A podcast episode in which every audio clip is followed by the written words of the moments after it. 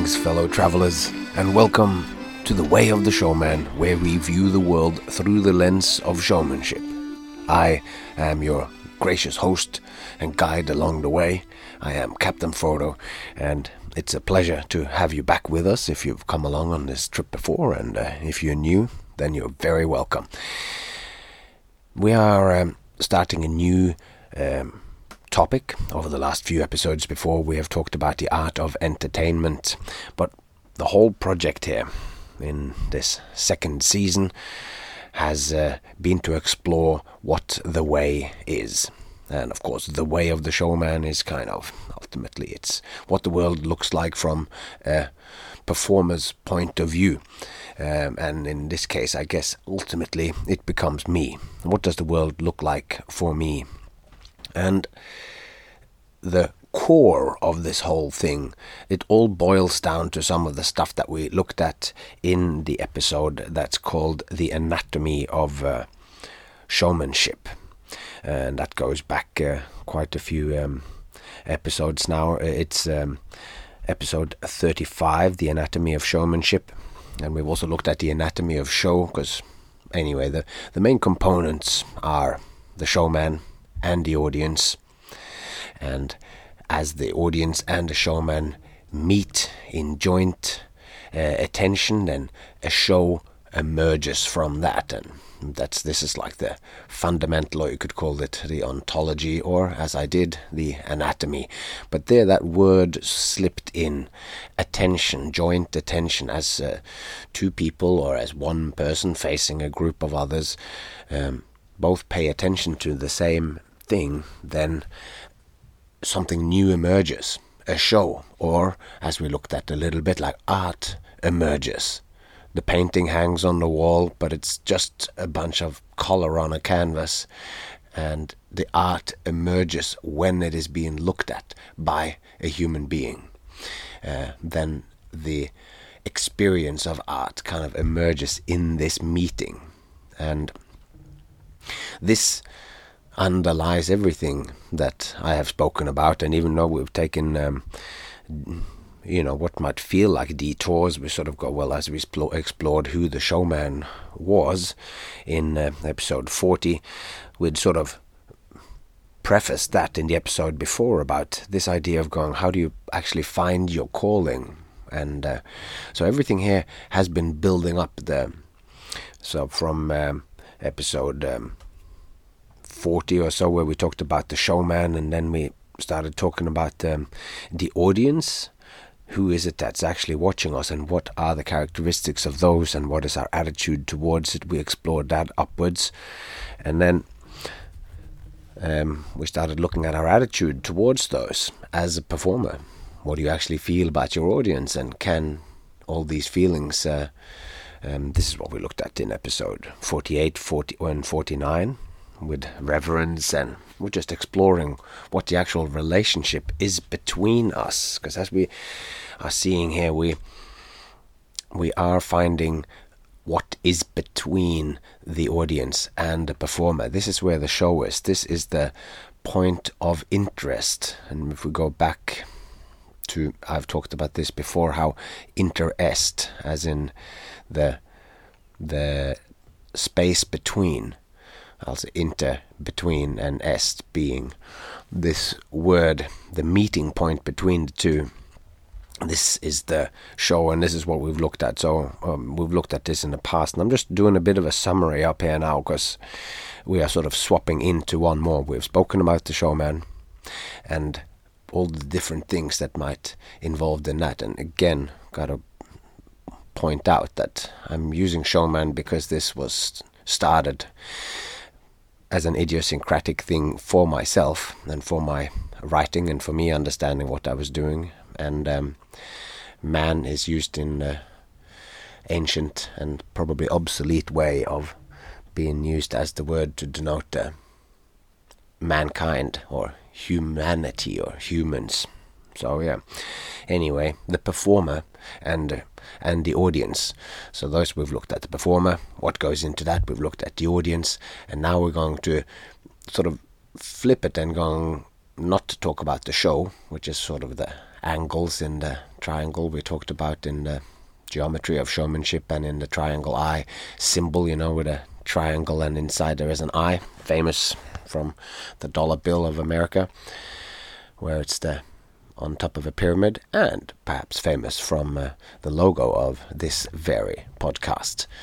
Um, those three, that's the three points in that, could be seen fruitfully to uh, um, represent or indicate the showman in the bottom left corner, and the audience in the bottom right corner um, goes up into a point, which is the show. But the thing which is in the middle, which kind of makes all of this come into being, is attention. And we are now heading into the last sort of section of this long season that we have been uh, going through together. And it'll sort of blend a little bit together now because the attention is what creates the show. So we've looked at the two fundamental things of the showman and the audience, and now we're looking at the attention that makes the show emerge. So, as is often the case in my explorations, I begin by trying to get a little grasp of what we are actually talking about. And I do this mm, not not to I don't want to create a definition. We want to sort of paint a picture of uh, what uh, attention is. So that is what we're going to do today. We are going to look at what is attention.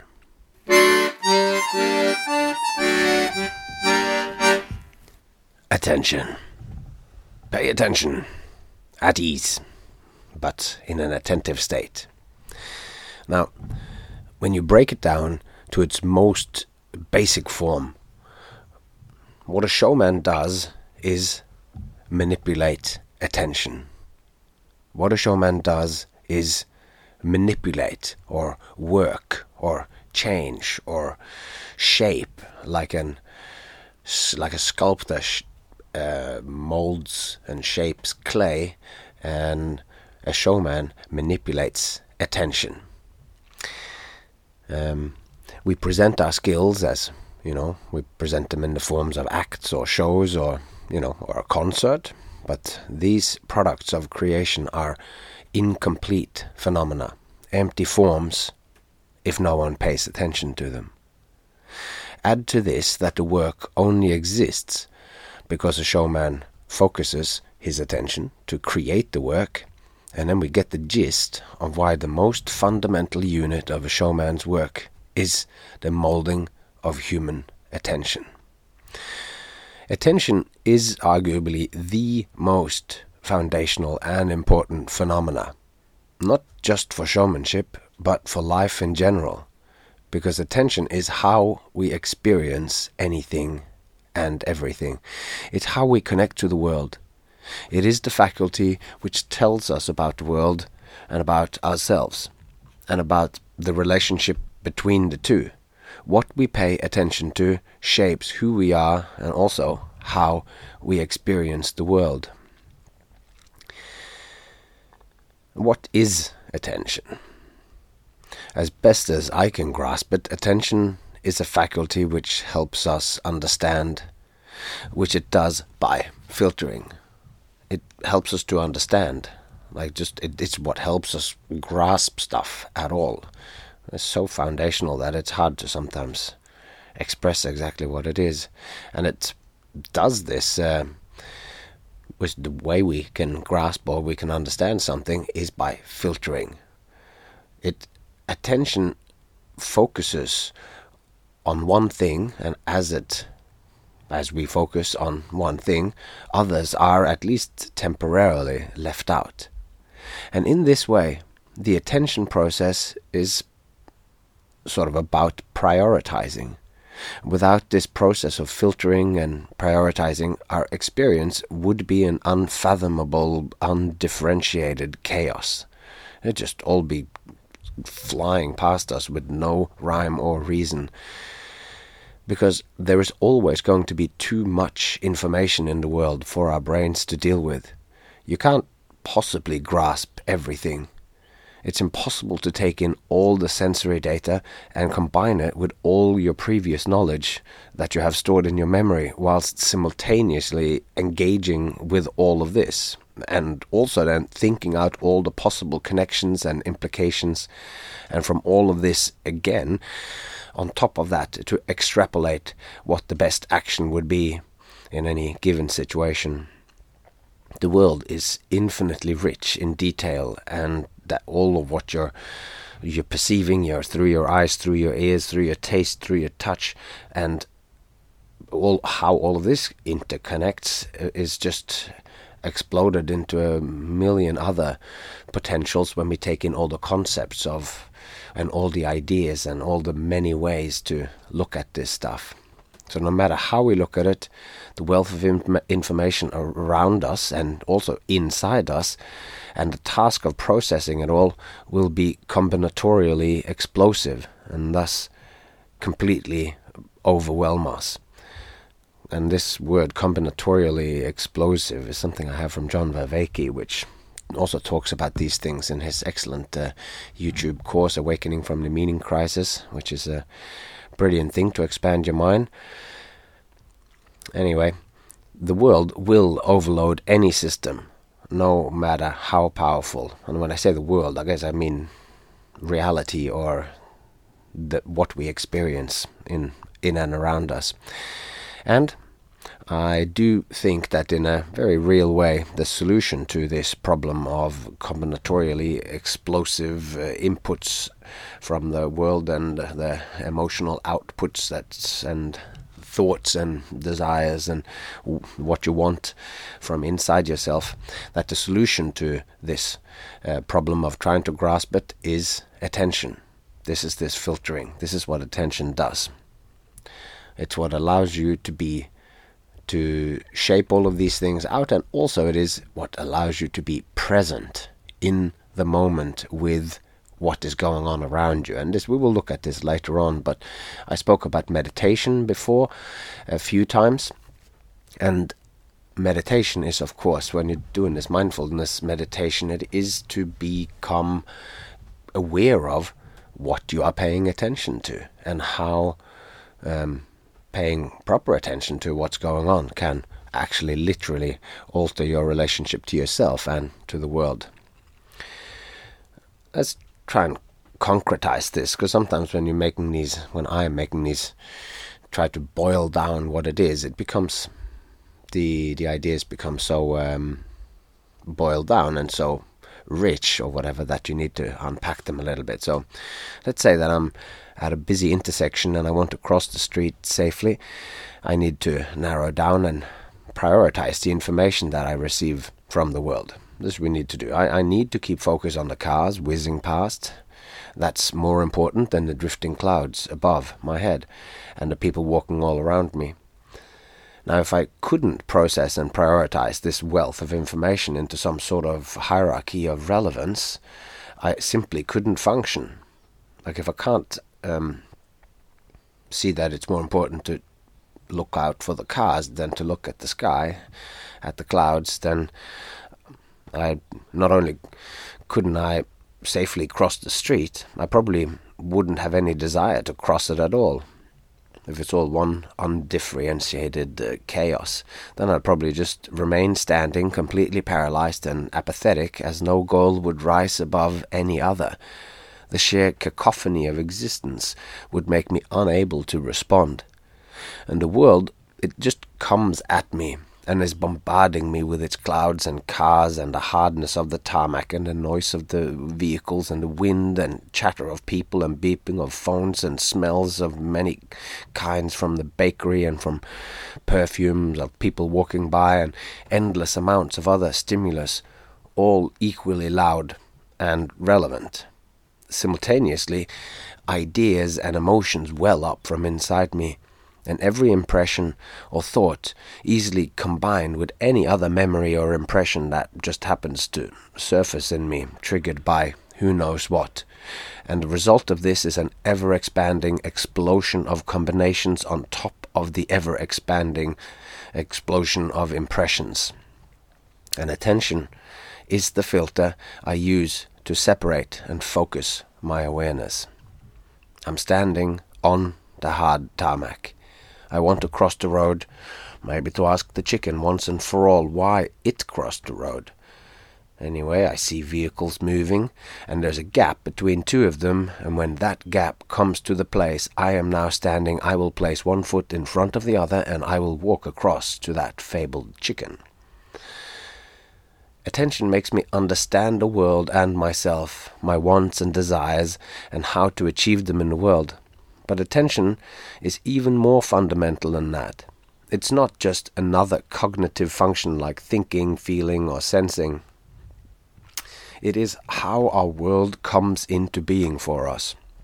We only become aware of the world and its contents by the attention process, filtering and separating phenomena from each other.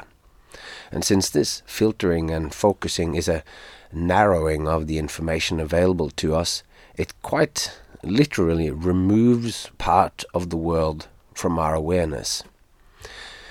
If I'm only paying attention to the words on the page of the book that I'm reading, I might miss the fact that just to my left a man goes down on one knee to propose to his partner. In my version of the world, that event never happened. I was there, I might say, and for me that proposition did not happen. And that would be true because it just was not part of my awareness. So, from my very limited point of view, there nobody proposed anything to anyone, near me or other places. As far as I knew, the world ceased to exist in the moment that I fell into the book.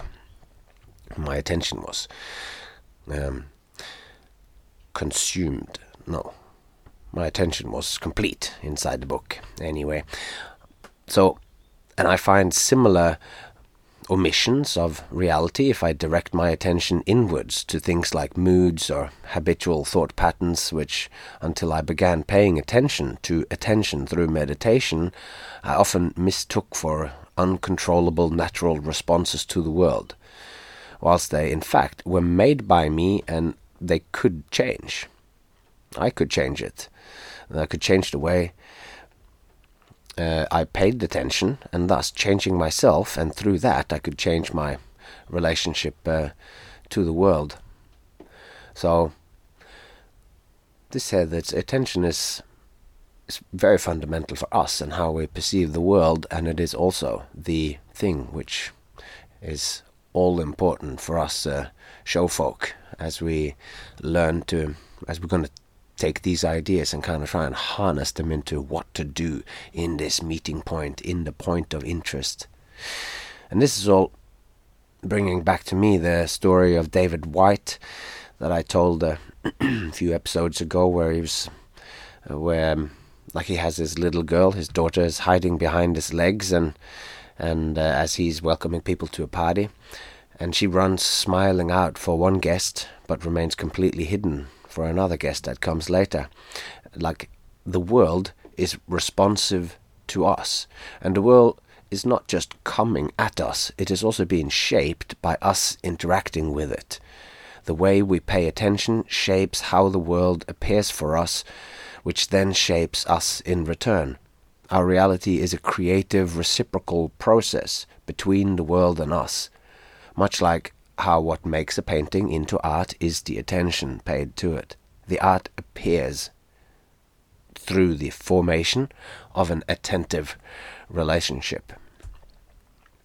So, the world is not completely just outside us, but it's also not just a creation completely by ourselves.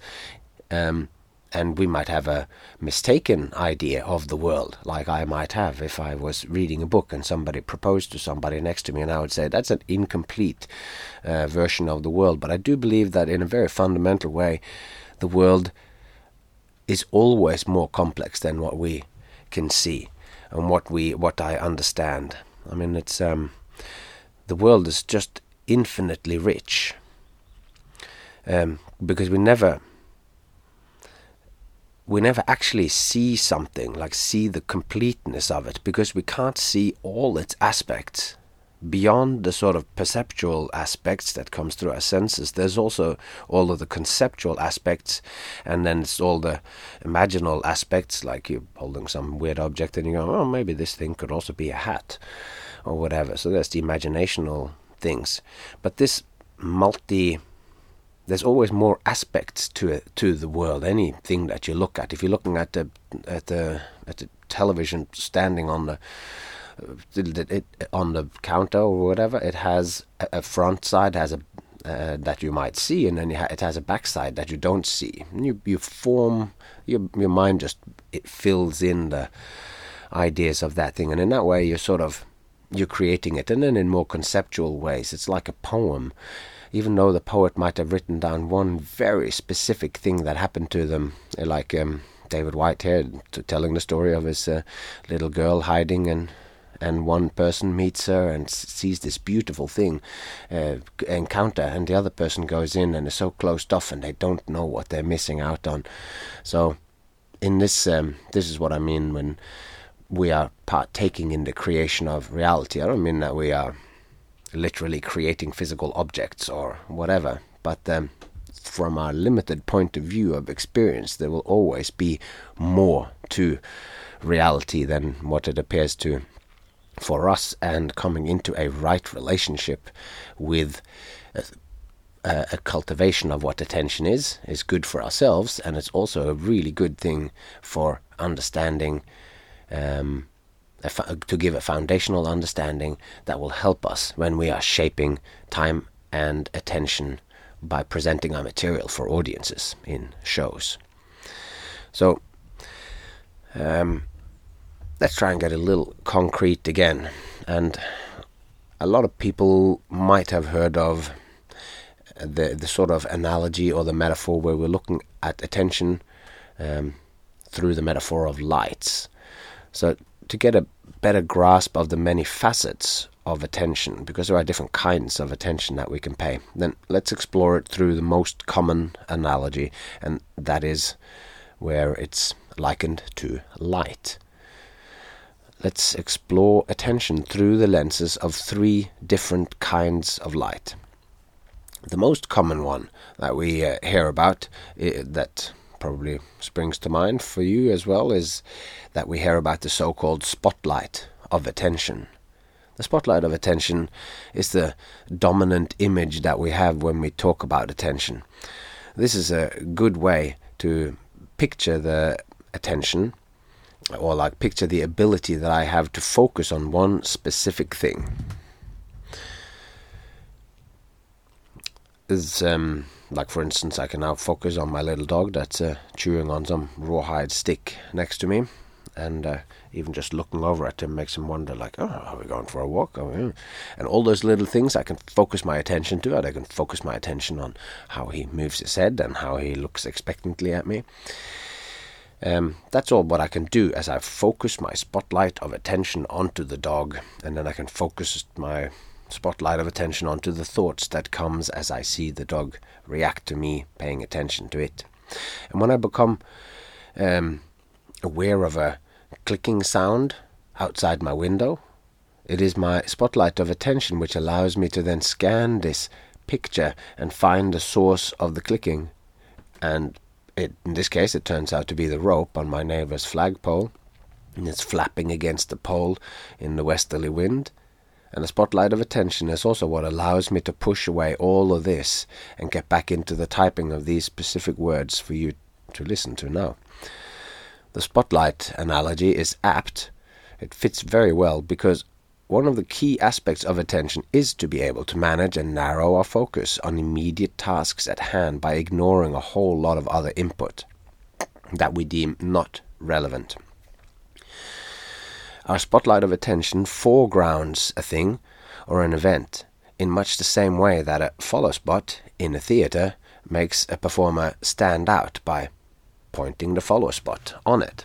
And as the follow spot goes on, the whole kind of rest of the stage, just by the difference in brightness, it, the rest of it sort of disappears out of focus, and in a way, it almost disappears so that you don't think about it anymore. Of course, the stage and the characters and the actors and performers or whatever in the, on the rest of the stage. They are still there, but for all intents and purposes, they just sort of move, uh, dis- disappear. Yeah, that's the follow spot brings something into the focus. The follow spot gives us performers the wonderful power of focused attention from our audience. Like I mean, now I'm talking about the actual follow spot that's pointing at me when I'm on stage. Um, and it is this uh, wonderful focused attention from our audience, which again allows our smallest actions to be read clearly and to become so meaningful. Um, and this is this all maps very well onto this very important aspect of attention. So for us show folk who have spent a significant time in the circus ring in or in a theater and been pointed at by a follow spot knows that it's it brings strong focus. But even from our very specific point of view, as I'm standing on the stage, if I get the follow spot right in my face, everybody sees me very well, but I can't always then see the audience so well. So here we have that image again of very, very clear focus uh, on specificities loses some of the whole picture.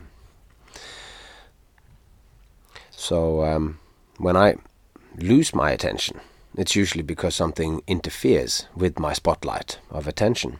Maybe I'm trying to focus on writing, but I keep being distracted, like an email dings on my phone, which then reminds me of another email that I should have written, which reminds me that I should focus on writing these words right here because that's what I'm going to do. That's what I should be doing right now. Like my spotlight just gets diverted without me wishing it. And you know, there are little showmen in quotations like uh, in the forms of apps that are screaming for my attention, going like, "Oh, you gotta get on! You haven't done your meditation. Come on over here and focus. Be a little mindful, or come and look at somebody you know, vaguely know, have put a picture up of their lunch. Come and have a look."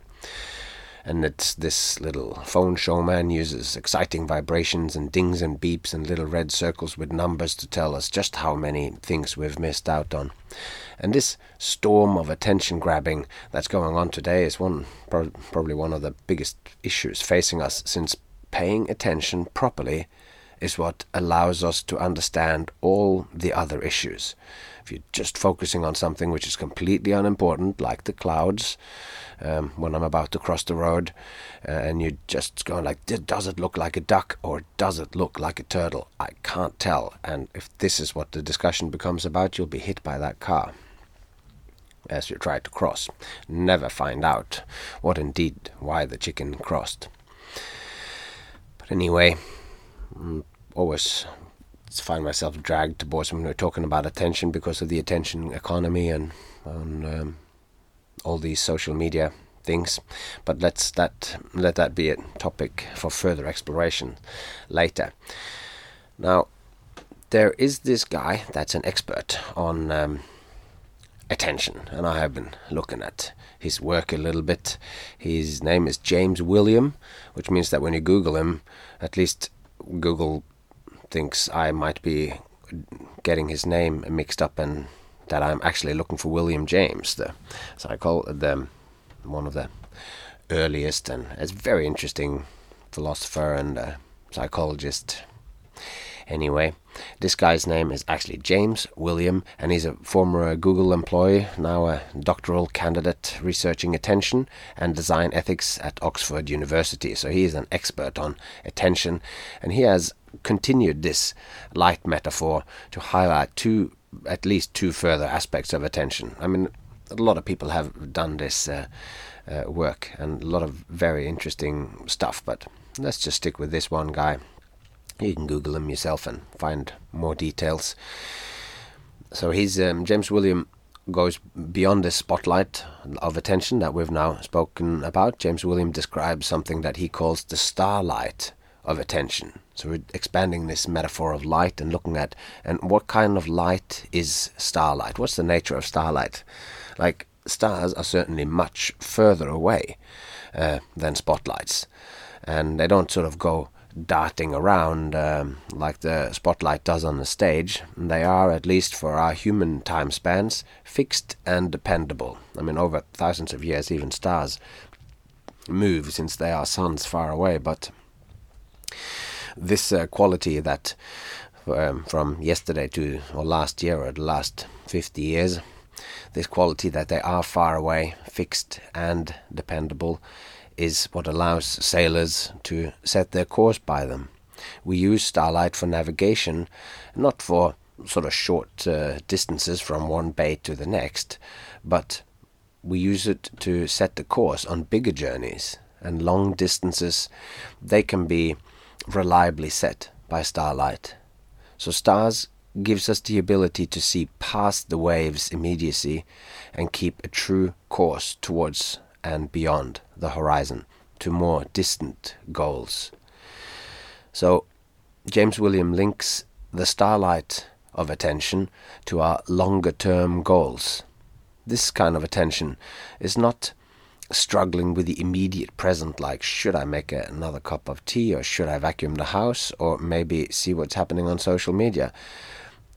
The starlight of attention, the focus of this is on the larger goals, like I want to write this book, or I want to be able to swim to Australia, or I want to be a good dad, and so forth. So it's it's the bigger issues where writing the book has a whole lot of writing down this uh, what's now coming out as the episodes on this podcast writing this and continually update it with the feedback that I get from people such as yourself listening to this and the further thoughts and the further things I discover and the further things that I think as I'm writing and rewriting and refining all these ideas um, I need to whilst doing all those separate small sort of things, I need to have another kind of attention on the fact that I want this, what I want the book to do, what I'm,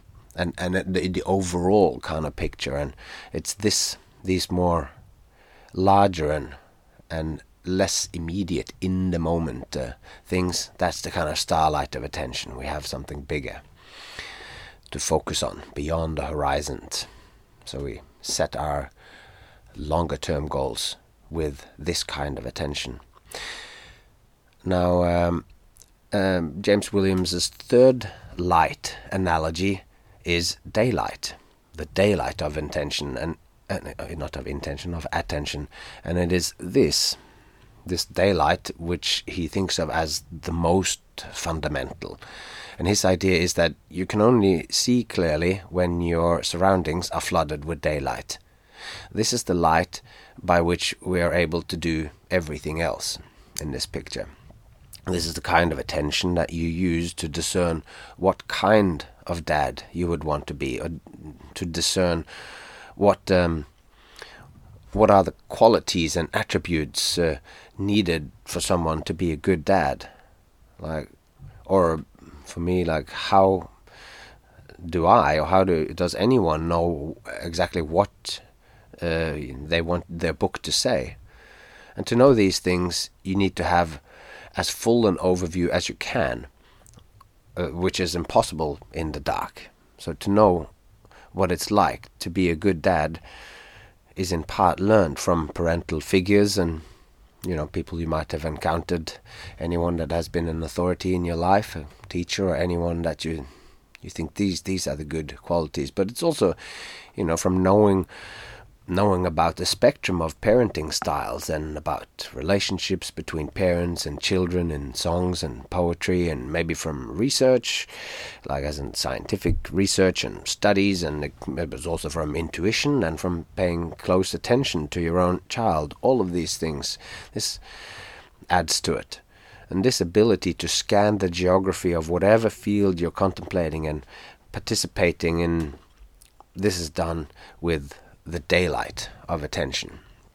So James William um, William he believes that it is this kind of attention um, that in this with this kind of attention is where we work out and where we discover our moral reasoning.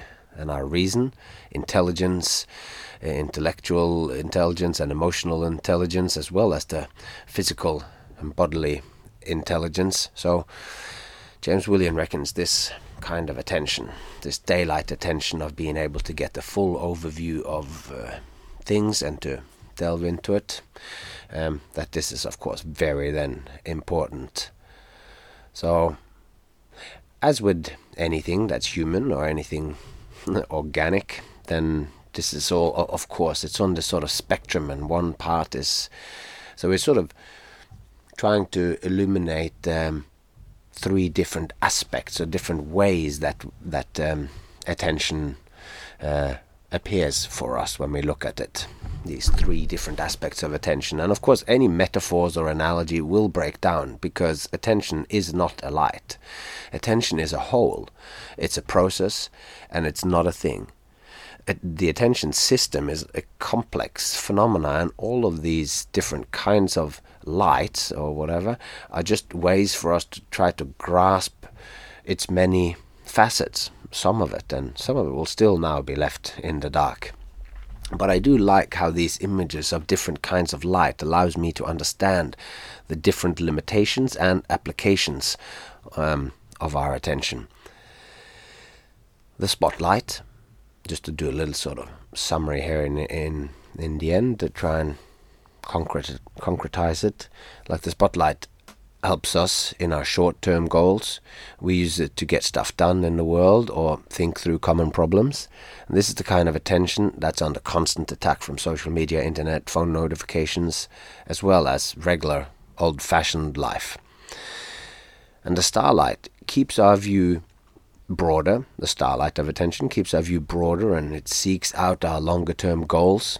And in these days, it feels like a revolutionary act to uh, write a book which will demand sustained attention from a reader, from you, of hours and hours from listeners such as yourself. You know, when Snapchat and WhatsApp and Instagram is dinging in everyone's pockets, and then a sustained, focused attention set at longer term goals like I'm going to read and assimilate the ideas in this book are, in a sense, going against the stream of the current 5 second, 280 characters attention economy. So, in that way, it's a little revolutionary act. So, finally, looking at the daylight attention, the daylight of attention. And this is what sort of helps us to know how do you know who you are? What's the most important? And what does it all mean? How do you become a good person? How do you grow as an artist and a human being? What's important for you? And what are the important issues in the world around you? And probably most importantly, who are the people who are really important for you and are you remembering to show them that?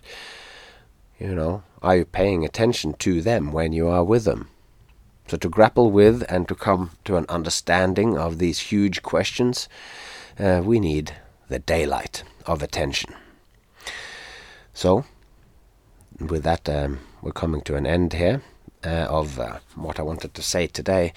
So, this understanding attention uh, this way to understand attention. We can take that with us as we, over the next few episodes, will explore attention and how it merges into the emergence of a show. So, we now, this all gives us a rudimentary idea of what attention is, but really, it goes a lot deeper. So, in the next episode, of this exciting exploration along the way of the showman, let's go deeper. All right, these explorations where we go in depth at these uh, very fundamental things, like attention is possibly, as I said, one of the most fundamental and most important issues of our time, since what we pay attention to and how we pay attention shapes the world that we're in, and in the chaos of existence, it's the one thing that we can control to get a grasp of what we're doing and how we feel and what's actually going on. So it's a very important topic now. And um, with that, it would be just um, wrapping it up here. And I'd, I would just like to say it would be excellent if um, you could take some time to write a review, maybe write give us five stars on iTunes or any other place where you get your podcasts. If you have a blog or you have some social media, it would help me immensely to if you would uh, just point out that this uh, this uh, podcast exists. So write about it there. Leave us a great review, and um, if you are working on some project and you think that uh, you want to have uh, person like myself uh, help you explore the depths of meaning that can be found in whatever project you have to increase the impact on the audience or help them uh, pay attention in the right way or help you pay attention in the right way to your own work or whatever it might be, then you can contact me on the way of the showman at gmail.com. And you can uh, find me on social media as Captain Frodo or as Frodo Santini on Facebook and Instagram.